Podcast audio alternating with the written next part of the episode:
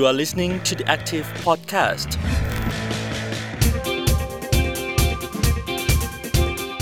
สวัสดีค่ะต้อนรับคุณผู้ฟังเข้าสู่ The Active Podcast นะคะกับพรีนพิชยาพรโพสง่าค่ะอยู่กันต่อเนื่องหลายสัปดาห์เลยนะคะสำหรับคอลัมน์พิเศษในชื่อว่า Green Vision วิสัยทัศน์กรุงเทพสีเขียวค่ะที่เราก็พยายามจะชวนผู้สมัครผู้ว่ากทมแต่ละท่านเนี่ยนะคะมาพูดคุยกันถึงวิสัยทัศน์นโยบายมุมมองเกี่ยวกับเรื่องสิ่งแวดล้อมของพวกเขากันค่ะเพื่อให้คุณผู้ชมนะคะได้เล็งเห็นนโยบายว่าใครเหมาะใครควรชอบตรงไหนไม่ชอบยังไงจะได้เอามาเป็นตัวเลือกในการที่จะเลือกคนที่ใช่มาบริหารบ้านเมืองเลือกคนที่ชอบมาเป็นผู้ว่ากทมคนต่อไปค่ะซึ่งในวีคนี้เองนะคะก็เรามีแขกรับเชิญทั้งสองท่านค่ะท่านแรกนะคะเป็นพิธีกรร่วมด้วยคุณอุชภกาวิริยานนท์นายกสมาคมเครือข่ายต้นไม้ในเมืองค่ะและอีกท่านหนึ่งนะคะจะเป็นใครไปไม่ได้เลยก็คือศาสตราจารย์สุชาชวีสุวรรณสวัสดิ์ค่ะผู้สมัครผู้ว่ากทมพรรคประชาธิปัตย์สวัสดีทั้งสองท่านค่ะสวัสดีค่ะสวัสดีครับยูครับค่ะสวัสดีพี่เอสวัสดีน้องพรีนค่ะเอาละค่ะน้องพรีนคะเราจะโซโล่กันยังไงดีฮะก็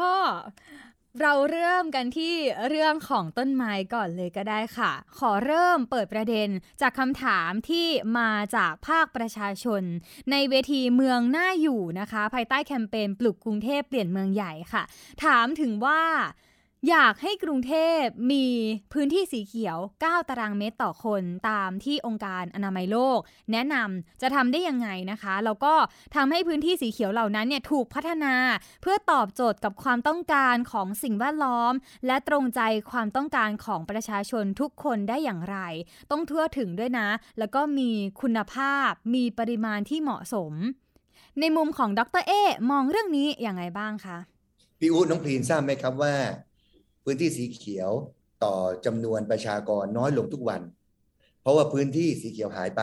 จำนวนประชากรเพิ่มขึ้นนะครับหน้าที่แรกของผู้ว่าที่ทำได้ทันทีก็คือต้องใจแข็งมากๆในการรักษาพื้นที่สีเขียวไว้จะไม่ยอมให้พื้นที่สีเขียวหายไปก็แรกอันนี้เมื่อให้หายไปจะเพิ่มอย่างไรอยากจะตอบให้ครบนะครับอันดับแรกพื้นที่สีเขียวที่มีอยู่เช่นสวนสาธารณะต่างๆผมเดินมาครบทั้ง50เขตนะครับ50พื้นที่แล้วไม่น่าเชื่อนะครับสวนสาธารณะมีเยอะแต่ว่าไม่ได้ดูแลรักษาและบางที่ประชาชนยังเข้าถึงลำบากเลยครับเข้าถึงลำบากจริงๆถ้าเกิดไม่ไปเดินนี่ไม่รู้เลยตรงนี้จะปรับให้ประชาชนเข้าถึงได้และก็จะดูแลให้เข้าไปใช้แล้วไม่ใช่น้ำเน่าแบบบึงกระเทียมครับไม่ใช่สุดเหมือนกับที่สวนนวมินทร์พิรมไม่ใช่ถนนเดี๋ยวนี้แบบโอ้แทบจะวิ่งไม่ได้แล้วเหมือนสวนที่ธนบุรีอย่างนี้จะปรับปรุงของเก่าให้ดีก่อนนั่นคือระยะสั้นระยะกลางพื้นที่ว่างเปล่าเยอะมากเราจะเห็นว่าพื้นที่ใต้ทางด่วนนะครับพื้นที่กทมพูดกันมาหลายทีมันถึงเวลาที่เราจะต้องทำสักทีหนึ่งแล้วเพราะว่ากทมมีหน่วยงานทางด้านสิ่งแวดล้อมที่ทำได้การเปิดพื้นที่พวกนี้ทำได้เลยระยะยาวต้องบอกอย่างนี้ครับ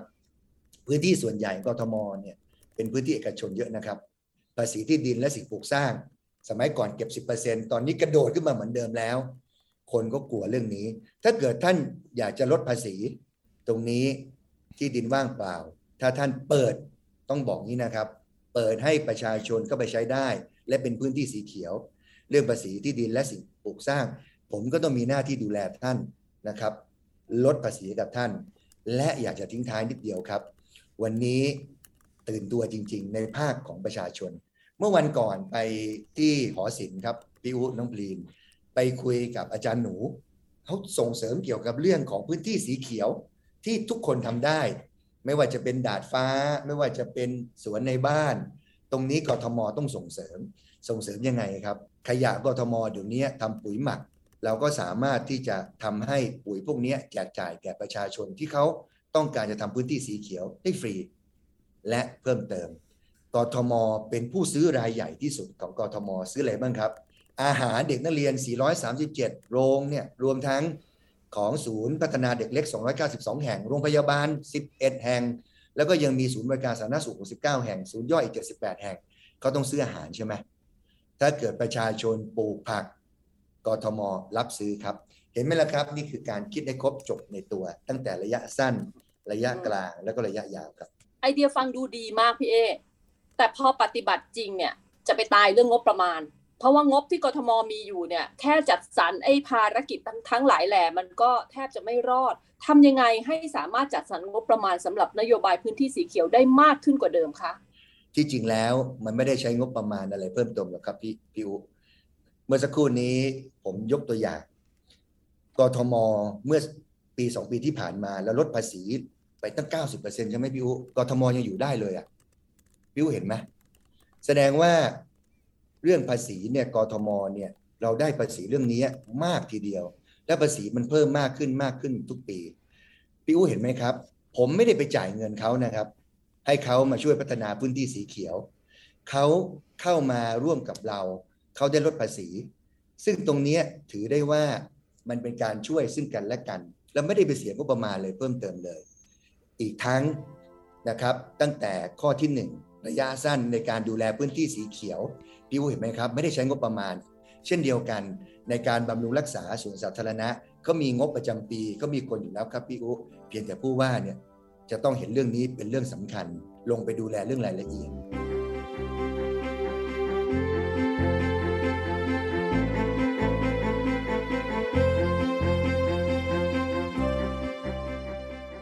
ค่ะอยากถามเรื่องของการรักษาพื้นที่สีเขียวเดิมเอาไว้เนี่ยค่ะจะทำผ่านกลไกหรือว่าวิธีการยังไงบ้างคะกทม.เนี่ยตั้งแต่ยุคก่อนเนี่ยเขาวางพื้นที่ไว้ชัดเจนนะครับเขาบอกว่าพื้นที่ชั้นในสามารถสร้างตึกสูงได้นะครับเพราะว่าให้เป็นพื้นที่หนาแน่นข้อดีพื้นที่หนาแน่นก็คือว่ามันทำให้ระบบสาธารณูปโภคนะครับดูแลได้ทั่วถึง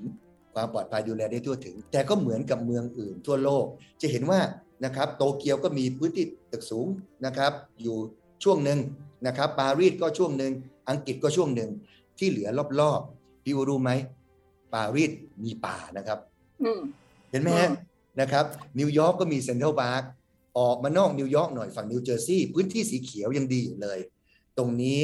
เรื่องผังเมืองและผังเมืองเนี่ยเป็นเรื่องของท้องถิ่นการก่อสร้างการขออนุญาตเนี่ยผิดกฎหมายเยอะนะน้องพลีน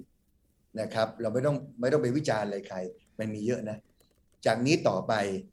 ระบบของกทม.ที่พี่แตกต่างจากคนอื่นก็คือนำเทคโนโลยีเข้ามาใช้เทคโนโลยีพวกนี้จะบอกเลยจาก GPSบอกมาเลยว่าพื้นที่ตรงนี้นะครับเป็นพื้นที่สีเขียวถ้าเกิดหน่วยงานเขตนะครับมีคนมาจะมาก่อสร้างมาทำนู่นทำนี่มันจะล็อกไว้เลยมันไม่สามารถกดผ่านให้มีการก่อสร้างเพิ่มเติมได้เทคโนโลยีตรงนี้เอามาช่วยในการรักษาพื้นที่สีเขียวซึ่งมีน้อยลงทุกวันให้อยู่ต่อไปได้ครับพี่เอขาฝากถามหน่อยดีกว่าพี่เอาเทคโนโลยีเบเบก่อนนะคะคือเดี๋ยวเขาจะประเมินพื้นที่สีเขียวโดยวัดจาก Canopy คือร่มเงาถูกไหมคะคือพี่ดูทราบมาว่าการซื้อแอปที่จะวัดอันเนี้ยยังไม่ผ่านเลยยังไม่ได้ซื้อเลยพี่ถ้าเกิดพี่ได้เป็นผู้ว่าช่วยไปซื้อหน่อยนะฮะมันจะได้วัดได้ตั้งแต่เบื้องต้นไม่งั้นไม่ต้องไปแล้ว9ตารางเมตรยังไม่รู้เลยตอนนี้เรามีอยู่เท่าไหร่พี่คะอันนี้ดีมากขอบคุณพี่อุ้มมากครับ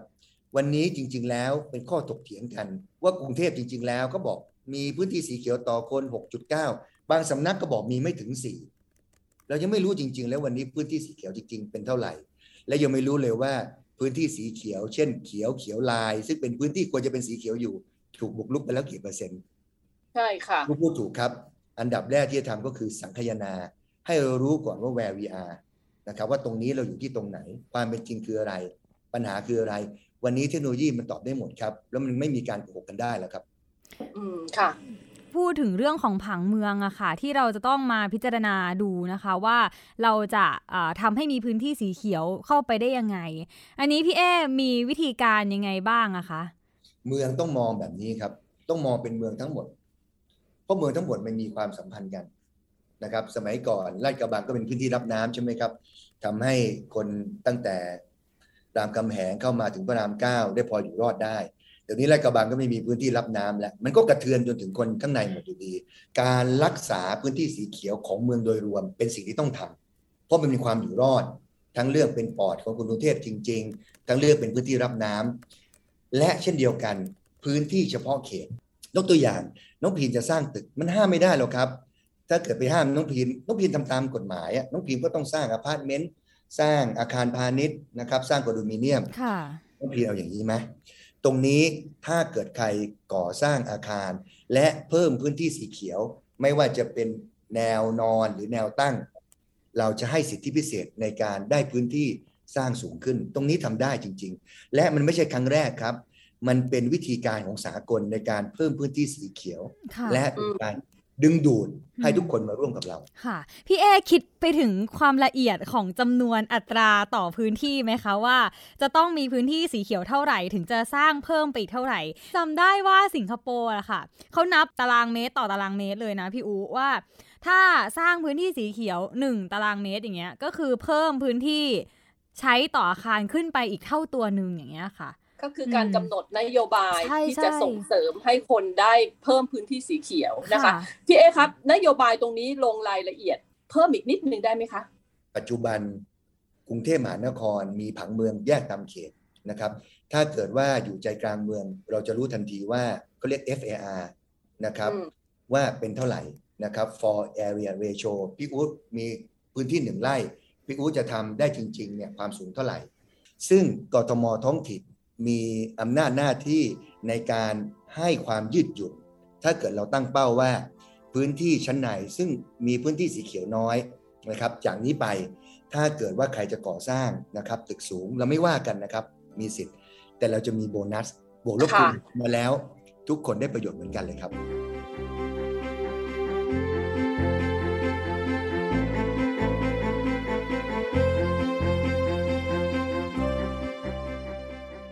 พื้นที่สีเขียวคือว่าด้วยเขียวใหญ่ทั้งเมืองแต่ถ้าเขียวเป็นต้นๆล่ะคะต้นไม้ในเมืองของดิฉันต้นไม้หัวกุดเนี่ยมันไม่ควรจะมีการตัดเกิดขึ้นทั้งในกรุงเทพมหานครและประเทศไทยพี่เอจะมีวิธีอะไรให้หยุดการตัดต้นไม้หัวกุดซึ่งมันตัดโดยกทมบ้างตัดโดยหน่วยงานอื่นซึ่งเชื่อมโยงกับกทมบ้างมีแนวทางไหมคะผมไปยืนดูเลยผมถามว่าพี่ทำไมตัดเหี้ยนอย่างนี้แหละพี่รู้ไหมเขาบอกผมยังไงกว่าจะได้กลับมาตัดอีกรอบนึงมันนานมันเหมือนกันนะครับบางคนเนี่ยไม่อยากจะเสียตังค่าตัดผมบ่อย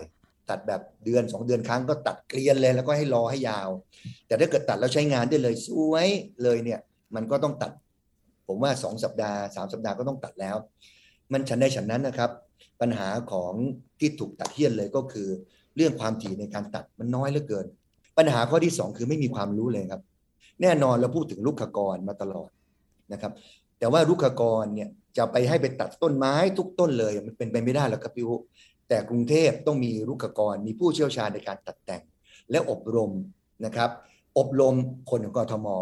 ว่าตัดอย่างไรต้นไม้แบบไหนต้นชนิดนี้หรือมีอุปสรรคแบบไหนควรจะตัดแบบไรมีลูกมาโชว์ไม่ต้องเสียค่าใช้จ่ายครับผมให้อบรมฟรีตรงนี้ช่วยได้เยอะเลยครับพี่วุฒิครับพี่เอค่ะด้วยความเคารพนะคะสมาชิกในสมาคมเครือข่ายต้นไม้ในเมืองอบรมให้ครบทุกเขตแล้วค่ะพี่ อบรมแล้วค่ะแต่ว่าพอปฏิบัติจริงเนี่ยมันอาจจะยังไม่เกิดมักเกิดผลอย่างที่ต้องการวันนี้เลยขอเสนอไอเดียได้ไหมคะอันแรกเลยคือมันจะมีทั้งกทมตัดเองกับส่วนที่กทมจะต้องไปจ้างคนอื่นตัดหรือกทมจะต้องไปเกี่ยวเนื่องกับหน่วยงานอื่นเช่นการไฟฟ้า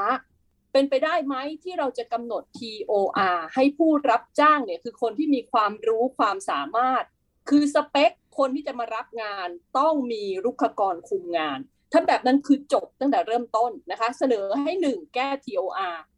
2เปลี่ยนให้มี KPI คือความดีความชอบของคนที่ทำงานเรื่องต้นไม้ให้เป็น1ในการพิจารณาความดีความชอบในการเลื่อนขั้นของเจ้าหน้าที่กรุงเทพมหานครแล้วส่วนที่3ก็คือมันต้องมีคู่มือวิชาการ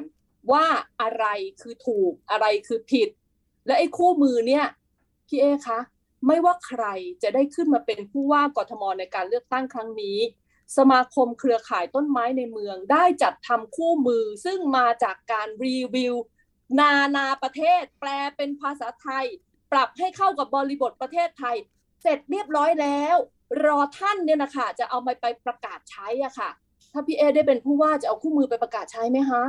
ใช้สิครับ สมัยก่อนเนี่ยเวลาก่อสร้างทั่วไปเนี่ยเขาก็จะมีแต่แบบวิศวกรโครงสร้างนะครับวิศวกรใต้ดินอย่างผมเนี่ยนะครับแต่ในยุคปัจจุบันเขาทำแบบพี่อู๋เลยครับเขาบอกในงานก่อสร้างต้องมี safety engineer อันนี้เป็น best practice ทั่วโลกชั้นใดชั้นนั้นในการก่อสร้างอะไรนะครับบนผิวฟุตบาทหรือที่เกี่ยวข้องต้นไม้มันก็ทำได้ว่าต้องมีผู้เชี่ยวชาญเกี่ยวกับเรื่องต้นไม้แล้วรากต้นไม้ล่ะพี่คือกรุงเทพมหานครมีกับระเบิดนะคะต้นไม้ที่ไม่ได้มีการดูแลระบบรากที่เหมาะสมเช่นทำฟุตบาทถมทับๆๆๆไปเราเคยรื้อต้นไม้นะพี่เออายุ200ปีพี่เอใช้เสียมลมเปิดพื้นที่โคนราก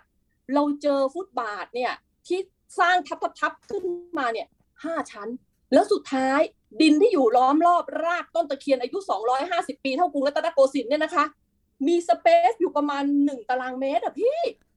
มีหน้าต้นไม้มันถึงล้มมาฟาดหัวคนอันนี้ค่ะคือกับระเบิดที่อยู่ในกทม.ฝากด้วยค่ะพี่ฝากพิจารณาแล้วทั้งหมดเนี่ยต้อง allocate budget ใหม่นะคะเพราะว่าเราต้องใช้งบประมาณในการทำเรื่องนี้จริงๆพี่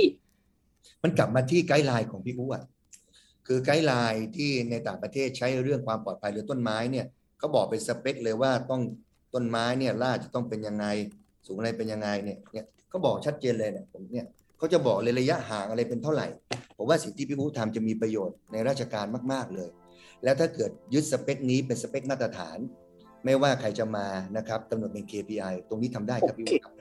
ขอบคุณค่ะสรุปดิฉันเปลี่ยนสเปคกทม.เรียบร้อยแล้วนะคะก็เป็นเรื่องดีครับ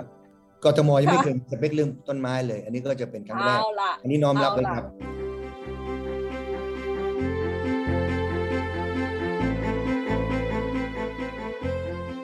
ตอนนี้เราน่าจะมีต้นไม้สวยแล้วเราจินตนาการนะคะตามนโยบายที่ได้กล่าวไปเรามีพื้นที่สีเขียวเพิ่มมากขึ้นถ้าพูดถึงสิ่งแวดล้อมของเมืองอย่างเช่นเรื่องของแม่น้ำลำคลองบ้างค่ะก็ยังเป็นอีกสิ่งหนึ่งนะคะที่คนเข้าถึงได้ยากมากเลยอันนี้พี่เอมองยังไงคะว่าจะทำให้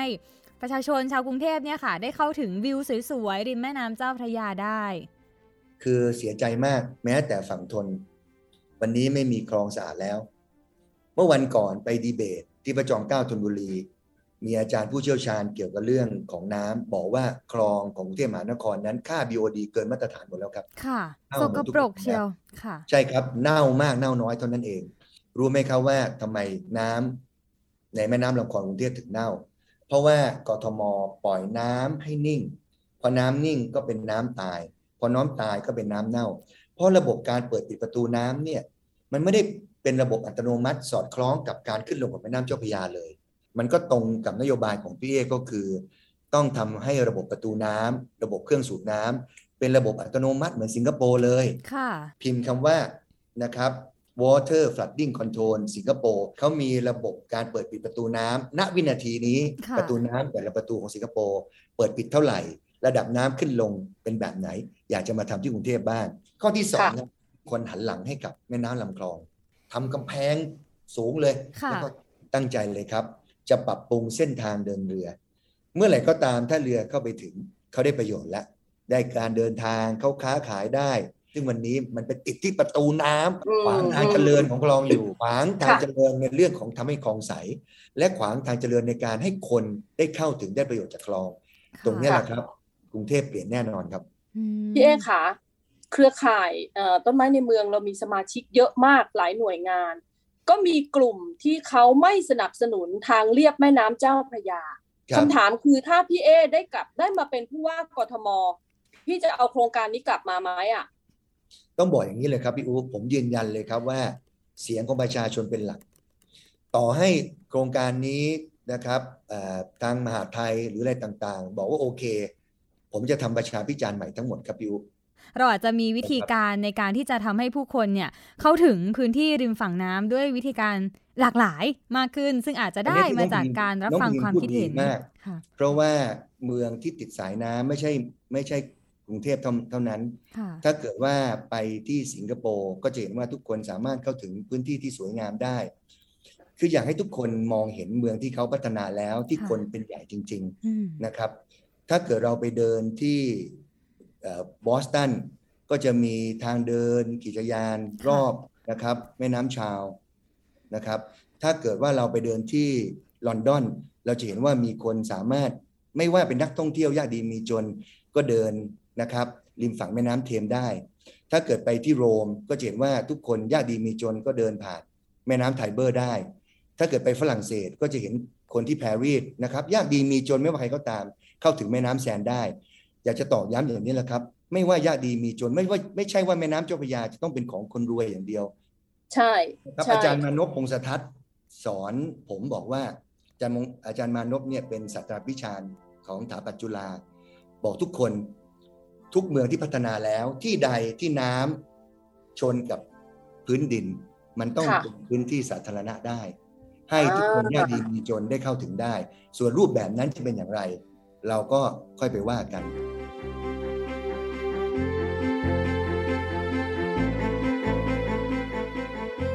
พี่เอพูดถึงประชาชนเยอะเลยขอทราบว่าพี่เอจะเปิดพื้นที่ให้ภาคประชาชนประชาสังคมหรือ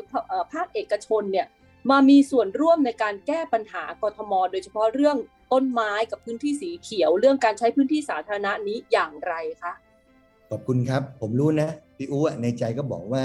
พวกข้าราชการชอบทำประชาพิจารณ์ไม่รู้ไปประชาพิจารณ์ที่ตรงไหน ไม่เคยเห็นมาส่งให้ผมเลยในชีวิตผมเหมือนกันเวลาจะทำอะไรหน้าบ้านผมไม่เคยเห็นมีเอกสารมาถึงบ้านเลยผมตั้งใจครับว่าจะใช้เทคโนโลยีในการบริการประชาชนและการเปลี่ยนแปลงเมืองพี่อู๋ครับโทรศัพท์มือถือเนี่ยต่อไปการประชาพิจารณ์ต้องเข้ามาอยู่ตรงนี้ให้หมดโอเคเปลี่ยนวิธีการเก็บข้อมูลเอาเนี้ยเข้าถึงจริงครับเข้าถึงจริงๆเลยก็ Facebook เวลาจะบูทเขาบูทเป็นพื้นที่ได้เลยอ่ะเช่นเดียวกันประชาพิจารณ์ก็สามารถประชาพิจารณ์เป็นพื้นที่ได้เนี่ยทำไมนโยบายของผมจึงต้องมี Wi-Fi 150,000 จุดฟรีทั่วกทม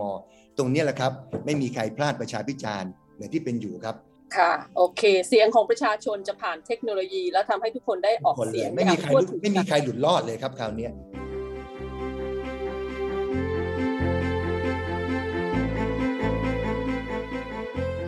ถ้าได้เป็นผู้ว่าราชการกรุงเทพมหานครเนี่ยค่ะที่บอกว่าเห็นความสำคัญเรื่องของต้นไม้เรื่องของพื้นที่สีเขียวแล้วก็เรื่องของน้ำด้วย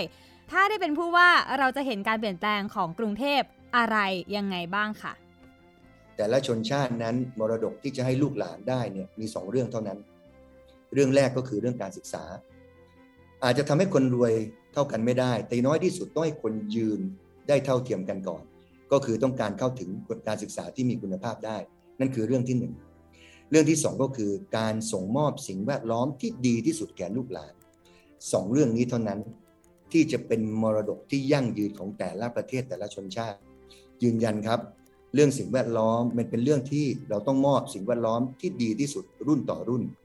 ถ้าเกิดผู้นำไม่นำเรื่องนี้นะครับเข้ามาในวิถีการดำเนินงานแล้วมันก็เป็นแค่คำสวยหรูหรือแฟชั่นแต่สำหรับผมแล้วนะครับผมมีความมุ่งมั่นเรื่องนี้มากและอยากจะมอบกรุงเทพที่เขียวกว่าเดิมเข้าถึงได้ง่ายกว่าเดิมและมีอากาศที่บริสุทธิ์มากกว่าเดิมให้กับคนกรุงเทพให้ลูกๆหลานๆเราทุกคนครับคอลัมน์พิเศษนะคะ Green Vision วิสัยทัศน์กรุงเทพสีเขียวของเราเนี่ยจะเดินทางมาถึงตอนที่7นี้ไม่ได้เลยนะคะหากว่าขาดความร่วมมือจากสมาคมเครือข่ายต้นไม้ในเมืองค่ะและวันนี้นายกสมาคมสาวสวยพี่อู๋ชอบภากาวิริยานนท์นะคะก็เข้ามาร่วมรายการกับเราตั้งแต่เทปแรกเลยนะคะที่ออกอากาศแล้วก็เป็นตอนสุดท้ายด้วยเลยพี่อู๋อยากจะฝากอะไรทิ้งท้ายสำหรับการจบโปรเจกต์ครั้งนี้ไหมคะอันดับแรกต้องขอบคุณ The Active และ Thai PBS ที่ให้สมาคมเครือข่ายต้นไม้ในเมืองได้มาร่วมงานกันนะคะเราเองเนี่ยทำงานเรื่องต้นไม้ในเมืองร่วมกับเครือข่ายมากมายนะคะเราได้คำตอบละเราเข้าไปวิเคราะห์ปัญหาจนเราหาโซลูชันที่เป็นทางออกแล้วก็หา how to ที่มันจะแมทช์กันกับระบบบริหารจัดการของกทมเรามีสายพานรอไว้ไม่รู้จะส่งต่อให้ใครนะคะก็หวังว่าไม่ว่าใครมาเป็นผู้ว่ากรุงเทพมหานครเรื่องต้นไม้ในเมืองมารับพานคำตอบพร้อมกับทีมงานที่จะไปทำงานร่วมด้วยกับท่านทั้งหลายแหล่ได้หมดเลยส่วนพื้นที่สีเขียวก็เป็นงานใหญ่นะคะที่เราทุกคนต้องประสานงานกันต่อไปสมาชิกของเครือข่ายเองก็เป็นคนหนึ่งที่ลงไปทำเรื่องพื้นที่สีเขียวมากมายก็อยากจะได้รับความร่วมมือแล้วก็อยากจะได้พื้นที่ที่ทำให้โครงการของภาคประชาชนเนี่ย ได้มีโอกาสร่วมกันพัฒนากรุงเทพมหานครค่ะค่ะวันนี้ก็ขอบพระคุณทั้งสองท่านนะคะที่สละเวลามาร่วมรายการกับเราค่ะค่ะสวัสดีค่ะ You are listening to The Active Podcast